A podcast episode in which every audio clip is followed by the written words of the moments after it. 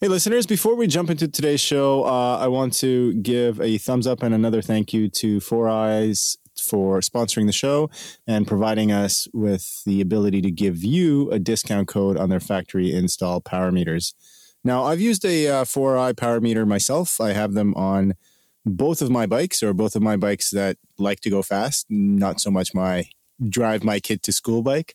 Uh, and uh, I'm a fan. You know, they're they're simple to use. It's fairly straightforward to set up, and they give me accurate numbers, which I can then do all of my training uh, based on power. Um, I can use them to pace races, and uh, of course, do any kind of the more nerdy aerodynamic testing or um, metabolic testing, like in the couple of episodes that we've done in the in the recent uh, past with uh, the good folks of Aerotune. So I definitely can, cannot hesitate to recommend them from my own experience. And uh, now that you have a 20% off discount code uh, for any factory install options, there's a very good incentive for you to try them too.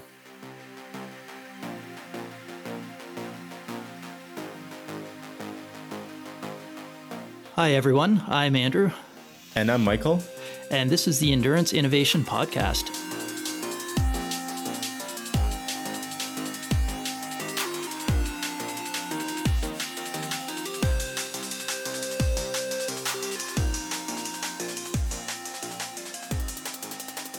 Hey everyone, and uh, welcome back to Endurance Innovation. Joining us today for a repeat appearance is sleep expert Dr. Amy Bender. And uh, listeners, you'll remember Dr. Bender from a show we did with her in February of this year, where she took us through uh, our current understanding of sleep science and gave some uh, great actionable information on how to improve sleep and uh, how sleep impacts performance. And uh, we had so much good feedback on that show and so many great questions that came from you that uh, we asked uh, Dr. Bender to come back on, and she kindly agreed. Amy, thank you very much for joining us again. Thanks for having me. It's great to be here again. This is one of those topics that I think, uh, as athletes, everyone knows that uh, that we need a lot of sleep, or at least good quality sleep, to perform. So it's um, maybe it gets less attention than it deserves, but I think fundamentally everyone knows the importance of this topic, and it's something that I think all of us are are super excited to talk about. Absolutely. I mean, I think um, it's becoming more and more aware. Uh, there's a lot of awareness out there. There are lots of tracking devices, which starts the conversation about sleep. And yeah, I hope I hope we're getting the message out there that sleep is important. Even a lot of the experts that we have on the show, when we talk when we talk to coaches and we talk about um, effective training interventions, they all mention the the importance of recovery, and of course, sleep is the number one recovery tool. And um, very often, I'll hear folks who are you know at the top level of coaching and sports science talk about how increasing performance and increasing training volume, for example, is often more dependent on, on the quality of the recovery and re- really that's a proxy for the quality of sleep uh, more than any of the other factors out there. Absolutely. I think um, you know like i'm working with an nba team right now and and they understand the importance everyone understands the importance but it's like how do you implement the behavior change? So that's kind of what we're talking about kind of getting creative. Should we do uh, some kind of sleep contest where whoever the most improved sleeper then wins, you know, a prize or whatever? We're trying to hey, get cool. creative, yeah, with um, how to implement this behavior change because it is really challenging to do. And I've noticed even with some of the wearable tech recently, uh, for example, Apple has a lot of uh, sleep tools that you can now use to tell you when to go to bed and it'll give you a, a, wind down notification saying oh you should probably get away from any devices that have screens and start thinking about sleep and stop doing things that are stimulating and, and start to get in a relaxed mindset Hmm. Yeah, that's great. That's really great. Or you could, you know, just do the old school set a bedtime alarm. Um, that works too. yeah, but what's what's the fun in that? Um, so, uh, Amy, before we get into the the questions that listeners have submitted, um, when we last spoke, you told us that you were about to start a new career, or at least a slightly different path in your career. And uh, the, I understand there's some really exciting developments on that front. Can you tell us about it? Sure. I am the director of clinical sleep science at Cerebra Health. Uh, this is a startup sleep technology company focused on um, at home sleep studies. So, taking basically what you would do in a sleep lab and being able to do it at home as self applied. So, apply all these electrodes using videos and then being able to get basically what you would get in a sleep lab. That's one of our main technologies. But then also, we have a lot of metrics, brainwave metrics related to sleep quality. Um, so, not just looking at kind of the distribution stages of sleep across the night, but really looking at, you know, what happens after an awakening and how long does it take this person to get back into a deep state of sleep. So, it's really exciting. Uh, we are also developing a, a forehead wearable to capture a lot of these brainwave metrics and be able to use our sleep quality metrics, pair that with an app and do exactly what you're saying, like try and identify some of these behaviors that really impact a person's sleep. So, you know, there's differences in the way you metabolize caffeine. Mm-hmm. Some people are slow metabolizers, some people are fast metabolizers. So, really be able to pinpoint what behaviors, what sleep hygiene techniques really do impact that person's sleep, uh, measuring the sleep quality with brainwaves. I think this is such an interesting development in the technology because I know that when I did a sleep study, like I've been a very poor sleeper most of my life. And when I did a sleep study, it was probably the single most uncomfortable night of sleep I've ever had. Yes. Uh, knowing that you you get wired up, so everything on your body is connected somewhere, and even including, I think my legs were wired up too to look for a restless leg or, or things like that. And uh, when you finally do get comfortable, or if you're tossing and turning, you get this voice from above saying, Stop rolling around. And then it reminds you someone's actually watching you, so, which just makes it even harder to fall asleep. So, being in the comfort of your own home, I think, is such a, a good step forward in getting good data from these studies. Because when I had the final consultation, they said, Oh, you know, your sleep looks normal. And I thought, how can you actually tell that? I think I slept a total of about an hour and a half that night, and I don't know what information you can get from it. But uh, I think this is such an exciting step forward. It reminds me of a cartoon, and I don't know if we can put a link to the cartoon, but it's a cartoon of this person being hooked up with all these wires, and then there's two people sitting out, you know, standing outside their room, and they're just saying like, "Now go to sleep," and it's like so uncomfortable um, being in that type of environment. You know, it is, there are still a lot of wires involved depending on the studies. But for us, you know, we have a forehead that's looking at two EEG channels. Normally, if you were in the lab, you would have, you know, seven or eight. Um, and then we're still measuring eye movements, we're still measuring chin activity, we're still measuring respiratory flow and pit and leg movements as well. So it is um, it isn't the most comfortable thing, but at least I think one advantage is it's in your home environment.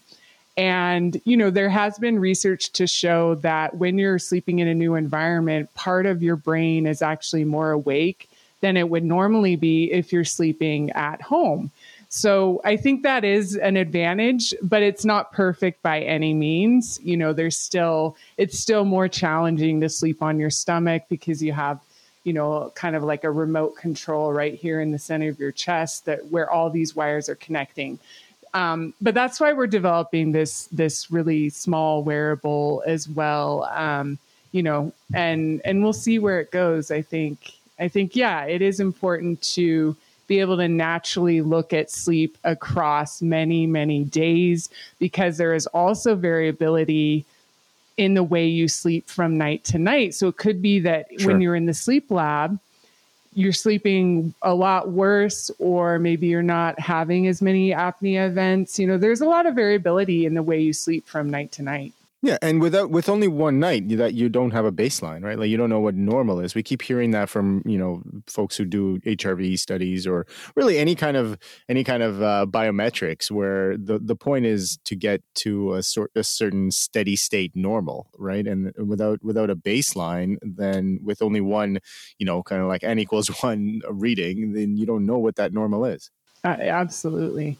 And if we look at the development of wearable technology, for example, like 10 years ago, um, the technology we have now to monitor even the basics of sleep is so far ahead of what we had 10 years ago. So I would assume in 10 years' time, something like this will become commonplace where we're able to really determine the quality of sleep rather than just time asleep. And I think we're already taking steps towards that. But uh, certainly your your new technology that you're working on is going to be a huge step in that direction. Certainly. I mean, there are, you know, Oura Ring, Whoop, uh, Garmin, all of these have some metrics as it relates to sleep quality, but they are, um, you know, they're primarily looking at deep sleep versus REM sleep versus light sleep, maybe awakenings during the night. And we're really interested in more fine grained technology, you know, looking at the brainwave activity where sleep is generated from. Mm-hmm. Um, you know, and being able to look at more of these EEG metrics that can really capture sleep quality. Yeah, you kind of took the uh, the segue segue and ran with it there because I was going to turn in the uh, the the EEG sensor into the first question uh, from listeners, and that is to the efficacy of the current uh, sleep trackers that are on the market. But before I do that, um, correct me if I'm wrong, but I'm not aware of anything that currently measures any commercial, you know, wearable devices that, that measure EEG. They're all sort of, you know, um, based on on uh, IMUs and uh, and you know optical heart rate sensors and some temperature sensors, but nothing that measures um, EEG, as far as I know. Is that right? There is there is a device out there, uh, Dreem called Dreem Sleep, and they do they do some work with EEG. Okay. Um, it's it's like across the forehead, uh, all the way down to the temples, so it can be a little bit uncomfortable for people. Um, has been kind of the complaints that I hear, but they are they are looking at brainwave activity and there aren't many out there that are doing that. So as far as what is commercially available what people may have heard uh, of and uh, you listed you listed a number that i think our listeners probably are very familiar with and that's garmin and polar and uh, Suunto are the you know the wrist wearables. We've got whoop that's another wrist wearable and the Oura ring which is of course a ring. Um, of those in your experience uh, it, first of all, do they do they work? Do they are they able to capture the data that they purport to? Um, and uh, and then uh, is there anything that we can do with that data? In general, I mean, I think they're pretty good at capturing uh, sleep, wake, activity. They have also the different states of sleep, so light, deep, REM. Um, you know, when we get down into those different stages of sleep, they become a little bit less accurate. Mm-hmm. I, I get people messaging me all the time. Um, it looks like I had five minutes of REM. And, you know, I, uh, so I used to score sleep studies looking at EEG, EEG, EEG signals, chin activity, eye movements during the night. Um, so I would score those sleep studies, and and never once in a normal healthy sleeper did I not score a REM episode. You know, so huh. um, and five minutes of REM. So there is you have to kind of question the validity a little bit, but in general, when it's capturing total sleep time, you know, those kind of measurements, that it's pretty accurate. It's just when you get more onto the staging level, sometimes you know it, it, works better for some people and not as well in other people. So we have to kind of be careful of that. Mm-hmm. I, I, think they're doing an amazing job at getting people aware of the importance mm-hmm. of sleep and, you know, potentially bringing behavior change. I'm not sure, you know, that's like saying, um, is a scale measuring your weight, like, is that causing you to lose weight? You know, there's it cuts both ways, I think. yeah, there's a bit of a question there, but um, there are like I uh, Oura Ring, Whoop, uh, Fitbit. Those those are all kind of on the same same level. I do like Oura Ring because of the fact that it allows uh, temperature monitoring, which I don't think the other two have, mm-hmm. um, and also light monitoring. I'm not sure if Whoop or Fitbit have that capability. Uh, so Oura Ring, yeah, Oura Ring is great. Um, but in general, you know, Oura, Whoop, Fitbit are all pretty much the same when it comes to accuracy. I personally have a Garmin Forerunner, and when I go to sleep, I take it off. is so it because it's uncomfortable or is it because you don't you don't trust the data that it provides for sleep tracking? Well, Garmin in particular has been shown to not be as accurate as these other three.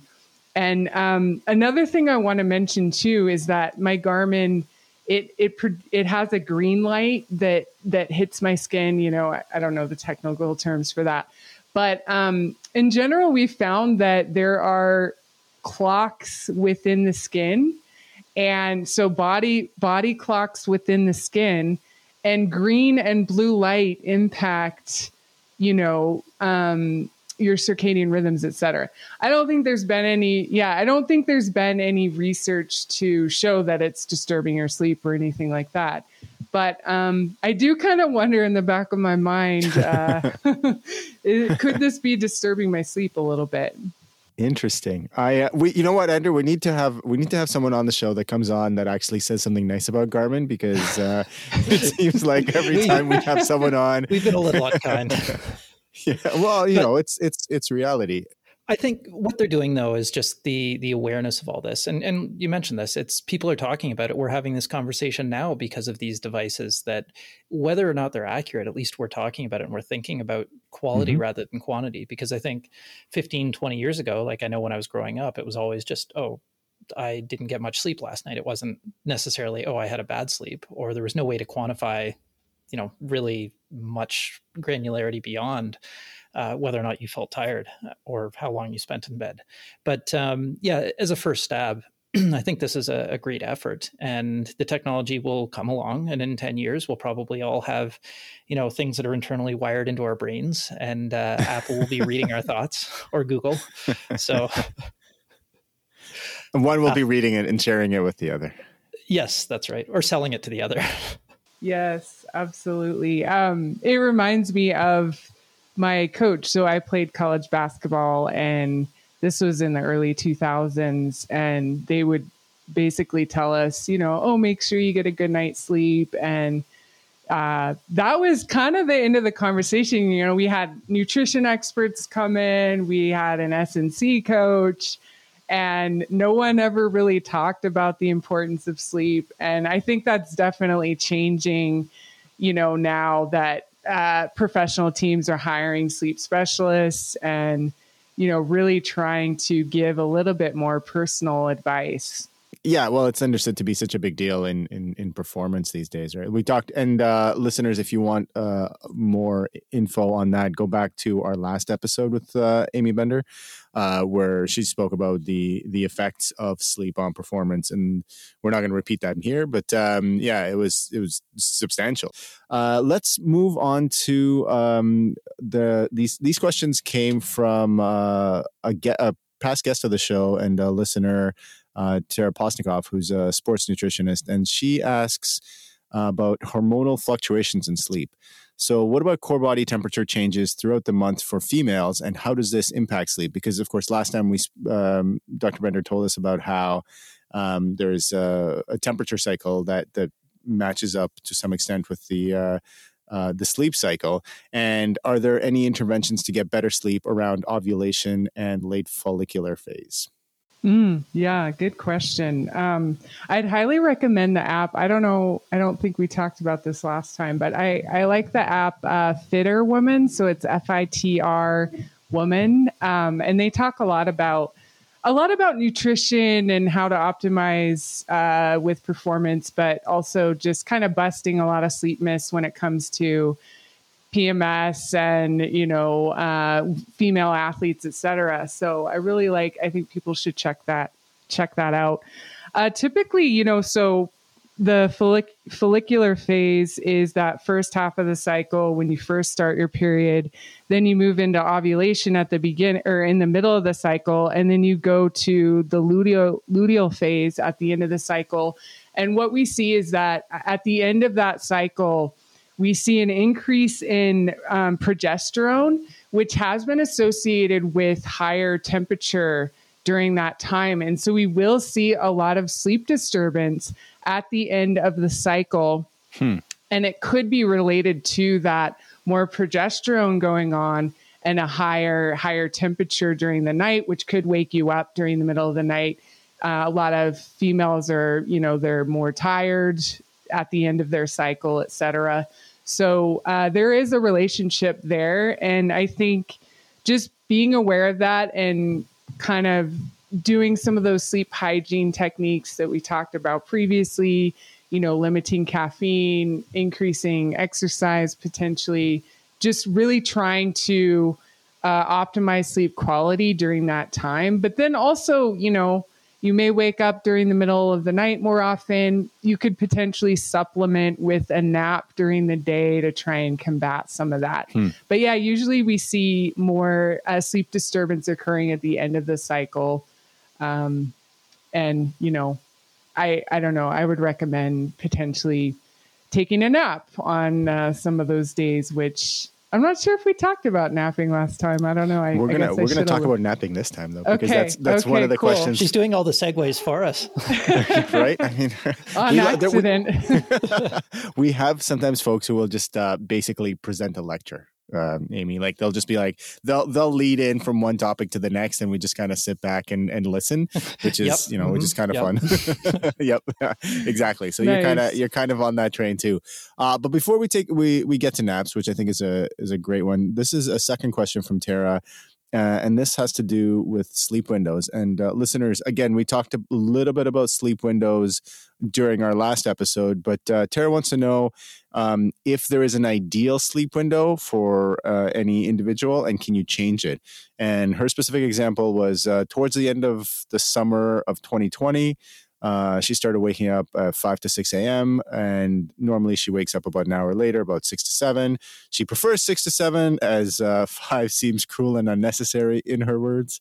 Uh, I really tried to hone in on going to bed around 8, reading for half an hour, and then trying to fall asleep by 9. Um, this seemed to decrease sleep latency. Uh, and yield more positive sleep.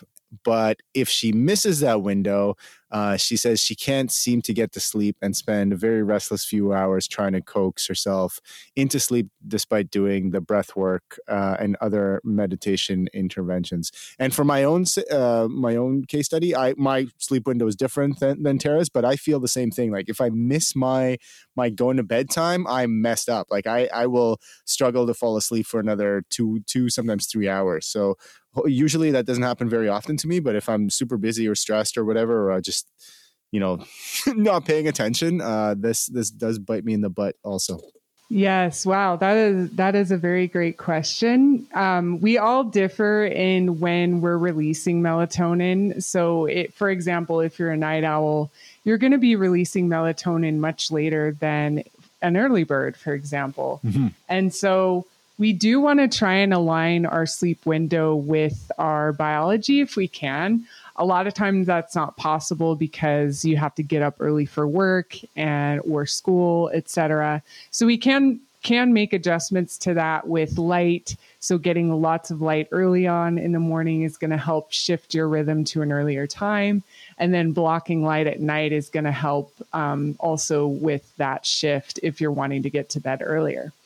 Now, regarding uh, there, there isn't a lot of research actually on the summer versus winter differences, but based on this example, I would assume that there could be light might play a role in this as well. Hmm. So in the summer, we have more light uh, going on, you know, throughout the day. We just have a longer window of light.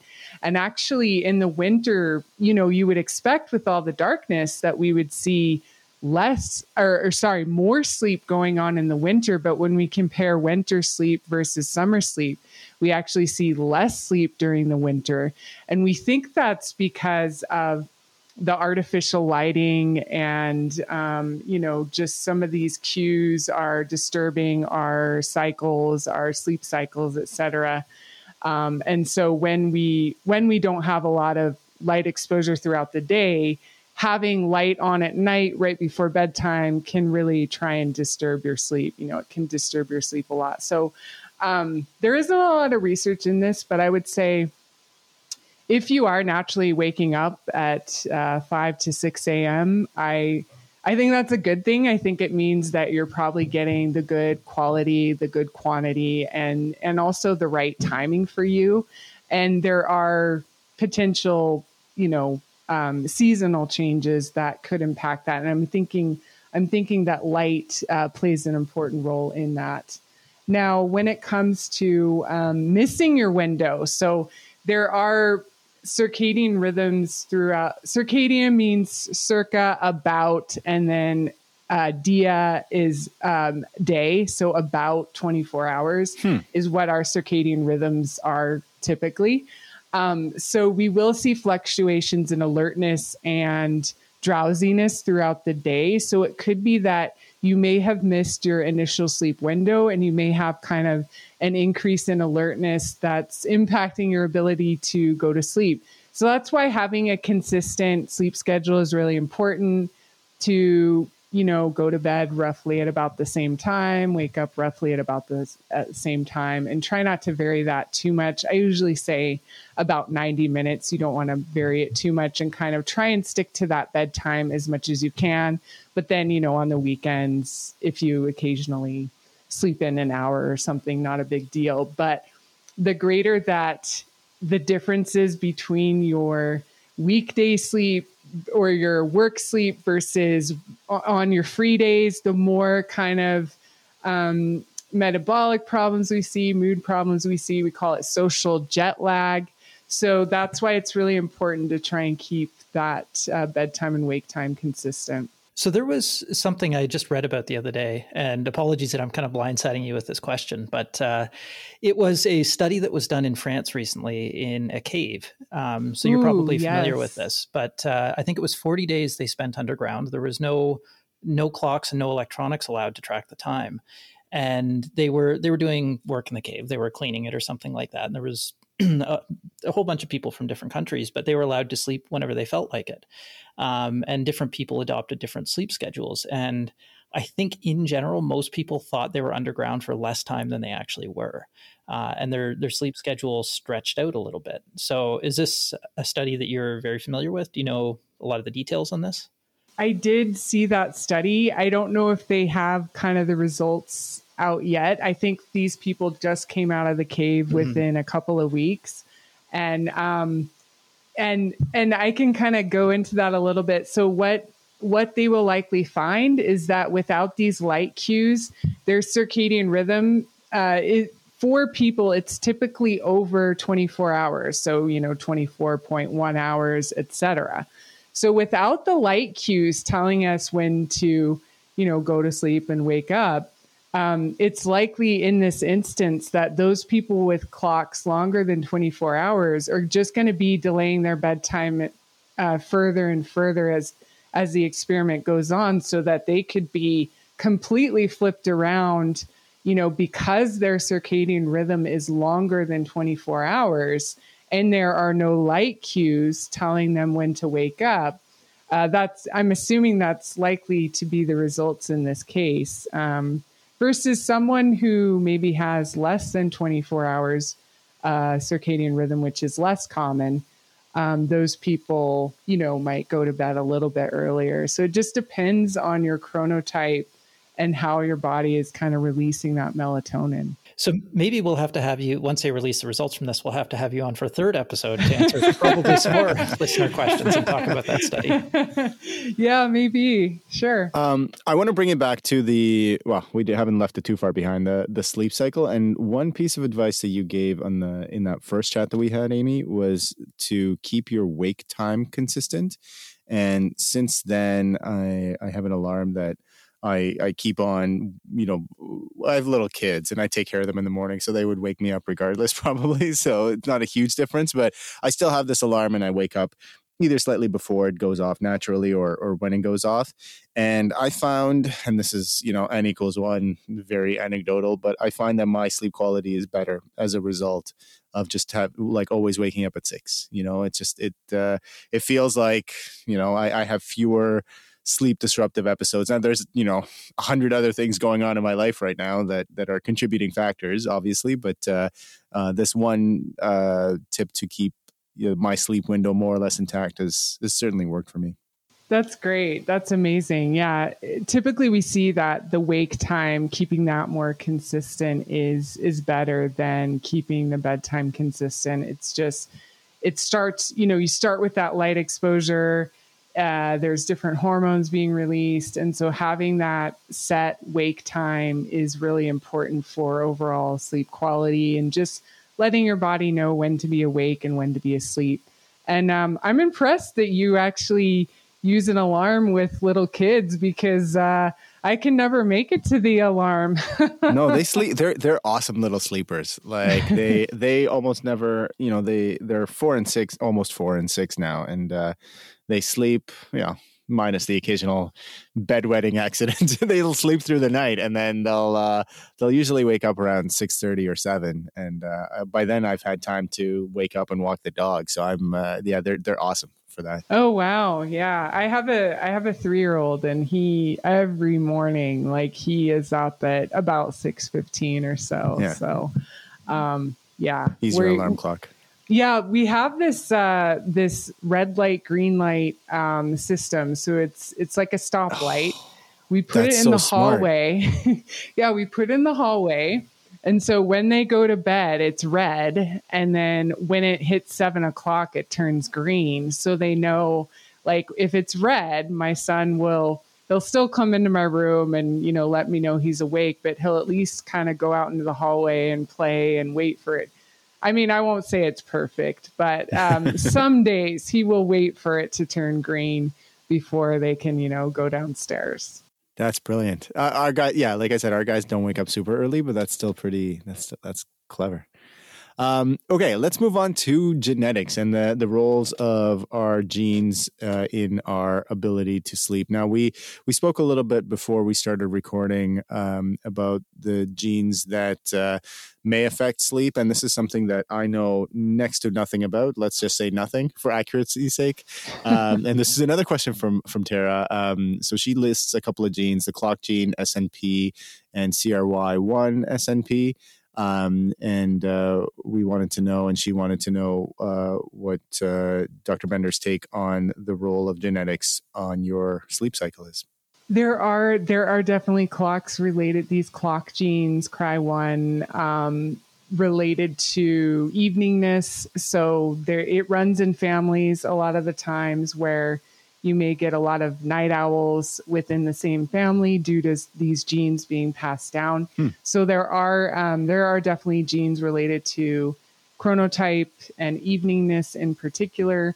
There are also genes related to being a short sleeper or not. So there was this one um, called NPSR1, and they studied a family, so a father son duo who were getting they're getting like four and a half and five and a half hours of sleep per night.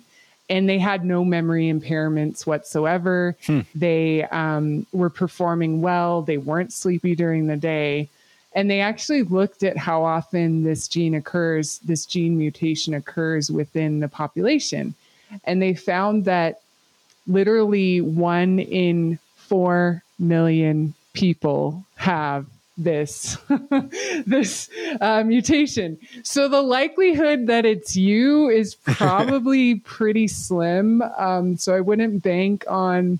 There's a lot of people out there that think, "Oh, I'm I'm just a short sleeper," but in reality, you know, we want to be getting minimum of seven hours per night. There's uh, probably a less than one percent chance when you look at the population that you are a short sleeper. Um, but what happens is in the brain, um, our prefrontal cortex is deactivated with sleep deprivation, and so we're we're mis- we're we have judgment problems, and we think that we're performing fine with this sleep deprivation. But when we look at these studies in sleep deprivation, looking at their performance, looking at how they're rating their performance, they're rating their performance absolutely fine. But when you look at their objective performance, it is tanking. You so know, it exacerbates so, the Dunning Kruger curve for these eh, people. absolutely, yes. maybe maybe the whole world is just sleep deprived right now. I wouldn't be surprised. That's my that's my working hypothesis. It's, it's now. about about a quarter to a third of people out there aren't getting that seven hours. Huh. I remember there was a an X Files episode where there was like the, it was like one of the Monster of the Week episodes where the the the you know the the culprit was somebody who was genetically modified and didn't need sleep and he developed all these superpowers. That's my contribution in this conversation. that, that X Files covered it. I'm gonna have to go watch that when we're done. Yeah, yeah, it's on yeah, Netflix. me too. Me too. yeah, that's that's not a good message though. We don't we don't want that episode I think there was being some like endorsed. nefarious government lab involved, so probably not applicable to most of us. So, is there a gene that's the opposite of that that- for people who need to sleep more and need that extra Mm. rest? hmm That's a good question. Um, I'm I think not it's called sure. having kids. um, I would assume there would be something out there. I'm not aware of the particular gene that might be involved in that, but I would I would assume that there is a case of a long sleeper gene as well. And building on the question, like the short sleeper gene question, if we're relying on sleep to recover, um, what is it that allows people to recover faster? And is that something? And maybe that's well beyond what the science is able to currently tell us. But uh, I just wonder, you know, is there anything that can be uh, manipulated or learned or applied from those people to to help people who don't get sufficient sleep? Yeah, it, it seems to be related to the homeostatic process. So, what that means, there's two processes that regulate our sleep the circadian rhythm, which we already talked about, and the homeostatic process, which is basically the longer you're awake, the more adenosine builds up in the brain and the sleepier that sleepier you get.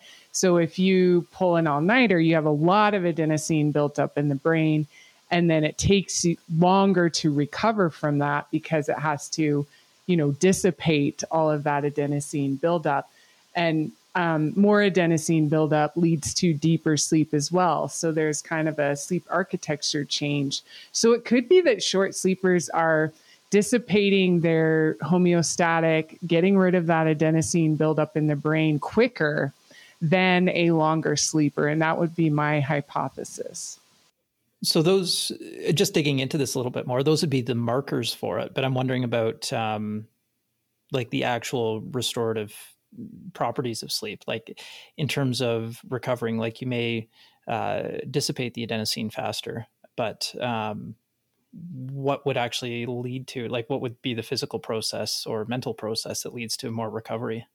Um, so it correlates with, uh, so adenosine correlates with deep sleep. And in deep sleep, we see more growth hormone being released, tissues being repaired, uh, memories being pruned, um, potentially more glymph- glymphatic flow out of the brain that is getting rid of some of those toxins. So it's probably related to many of those factors going on.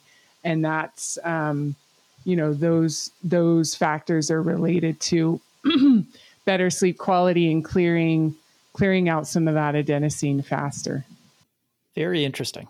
Okay, my brain is uh, spinning on this one. Obviously, most of the words you said I don't fully understand, but uh, that's I think neither nature- do i that makes me feel a bit better.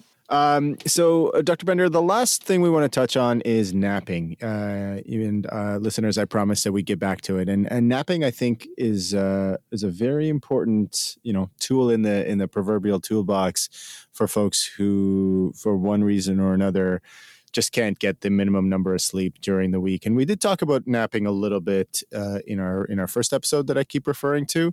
Um, but uh, the question today is uh, what is it that makes some people better at it uh, than others? And uh, can you train yourself to become a better napper? Because, as I just mentioned, it is a quite a useful ability to have. yes i think i think you can train yourself i don't think it's something like a natural talent that you have um, although some Excellent people at napping. Uh, I'm pretty good at napping, actually. Like, uh, if I try and nap, um, I'm usually asleep within, you know, 15 minutes or so, which maybe is I took not a a, nap good before thing. our interview today. Oh, nice, nice. Well, because I'm also two hours ahead of you guys, so I was it was like the the perfect spot. Oh, that's awesome. Yeah, you're probably your cognitive function is just dominating us here right now. You would you um, would think so, but maybe I'm just like closer to closer to baseline than I was earlier.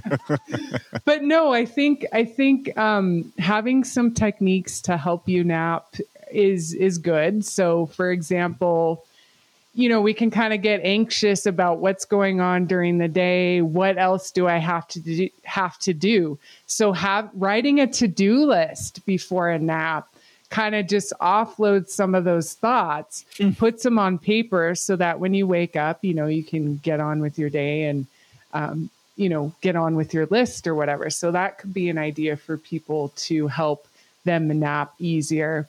Another one might be maybe wearing sunglasses, you know, 30 minutes before you want to take a nap, because that's kind of um, light tells our brain to wake up. So if we're wearing dark sunglasses before a nap, it may prepare you better for that nap and be able to fall asleep easy. Uh, having breathing techniques, having cognitive techniques. Um, so the 478 breathing technique, people can look into that. The cognitive shuffle, which I might have talked about last time. So, having some of those techniques to help you fall asleep will help as well. And then I think, you know, if you don't fall asleep, there is still value in laying there with your eyes closed. Um, you know, that's going to activate the parasympathetic nervous system, your relaxation system. So there is some value even if you can't fall asleep. I really like the sunglasses tip because then, um, you know, if you're out in public, you can fall asleep and no one necessarily knows. That's right. Or if you're sitting in a school lecture or something like that. There you go. There you go. I just kind of made that one up on the fly, um, but I think it. I think it could be useful because you know the light is telling our brain to wake up. Mm-hmm. One thing that I found, and I'm not able to do it nearly as often as I used to when you know the kids were in school, but uh, uh, I would just you know allow enough slack in my schedule and again that also didn't wasn't always possible but so that i could have like 30 40 minutes for a snooze and if i felt tired i would take it and if i didn't i didn't and you know usually kind of midday and i remember you telling us last time that ideally it's the nap is you know 12 hours plus or minus from the middle of your normal sleep cycle so that it's as far away from your you know your your the middle of your sleep as possible. Um, and so if i felt tired in the middle of the day which you know for me was anywhere from like noon to two then i would go take a nap. And um, and it was it was it, I, it got into a routine like it became part of my my like sleep um my overall sleep uh, routine that the nap was was just my midday siesta uh, and yeah it's not like i said it's not as as possible as it used to be but it worked well when i had the luxury of it and I know there were there were companies as well that were kind of leaning into this. And I can't recall if we talked about this last time, but uh, Google I know has nap rooms, or at least they had nap rooms back when people went into offices. But um, I think there's you know Google gets a lot of criticism for having like playgrounds built into their offices, but I think there's there's some interesting learnings that we can take from from some of the things that they're testing and playing around with because it's maybe not a bad idea if your employees are a little bit fresher going into meetings. Uh, they might be more creative and more thoughtful rather than just kind of trudging through the day, barely making it through. Yes, absolutely. There's a number of companies out there who are creating nap rooms, having nap pods. There's universities, you'll see nap pods pop up on campus, and you know they're absolutely jam packed uh, in the afternoon. So, yeah, I mean the the research shows that napping you're more productive, you know, with a nap versus not a nap, and even if you're getting a normal amount of nighttime sleep. So um, it is it does make you more productive. It does make you more alert. It boosts your mood. So having that I, I, really like having that option to nap like having a time for napping and if you're tired to take it. And i think it's also a strategy to make you less anxious if you are having a if you did have a poor night's sleep. Mm-hmm. so if your child woke you up during the middle of the night you know you aren't as anxious because you do have that spot during the day where you can kind of make up for some of that lost sleep. And it doesn't have to be an hour you know it could be even 10 minutes is beneficial. I'm going to start putting that in my calendar at work so that people don't interrupt my nap time. Nap time. Andrew's nap time. Yeah i think uh, i find i find the really short ones really restorative too. And i think this is I believe this is something that you told us last time we spoke uh, that you know when you look at sleep quantity, we've talked a little bit about quality, but quantity, you look at it on a kind of a some kind of moving average, maybe seven day, and uh, you said that the naps add to your total. They absolutely are worthwhile sleep minutes and hours, and uh, if you're not getting enough, that the nap can really top things up for you. Absolutely, yes. Yeah, that's the only way that I get even close to the the minimum recommended. Supplement with that nap. That's it. That's it. This has been very informative once again. And sleep is something I'm always happy to talk about. I think it's something, as I kind of led off the conversation, it's something that's very important to athletes and something that's not receiving the attention it needs. So anything mm-hmm. we can contribute to that ongoing conversation, I'm happy to uh, to continue talking about this. All right, everyone. Well, thank you very much for listening. And as always, if you've enjoyed the show, uh, please do give us a rating and a review on iTunes or wherever it is you get your podcasts, or most places you can only give us ratings and not reviews. So, other podcast aggregators, you go fix that for yourselves. Um, and uh, thank you again to uh, Dr. Amy Bender. And uh, if you folks still have some questions for us or for uh, for Dr. Bender, then send them through, and then we'll we'll try to twist our arm to come back for a third session. Sounds good. Yeah. Thanks for having me. It's been great chatting with you guys again. And keep me posted if you want to do a part three. Absolutely. And congratulations on your, your new position as well. And we look forward to hearing more about that. Thank you. Yeah. Especially once there's a, a, com- a consumer device, then we, we definitely want to have you back on to talk about it and, mm. uh, tell us where we can get one because you know we, we like strapping sensors to ourselves in the name of science. Yeah it may it may take a little while but i'll keep you posted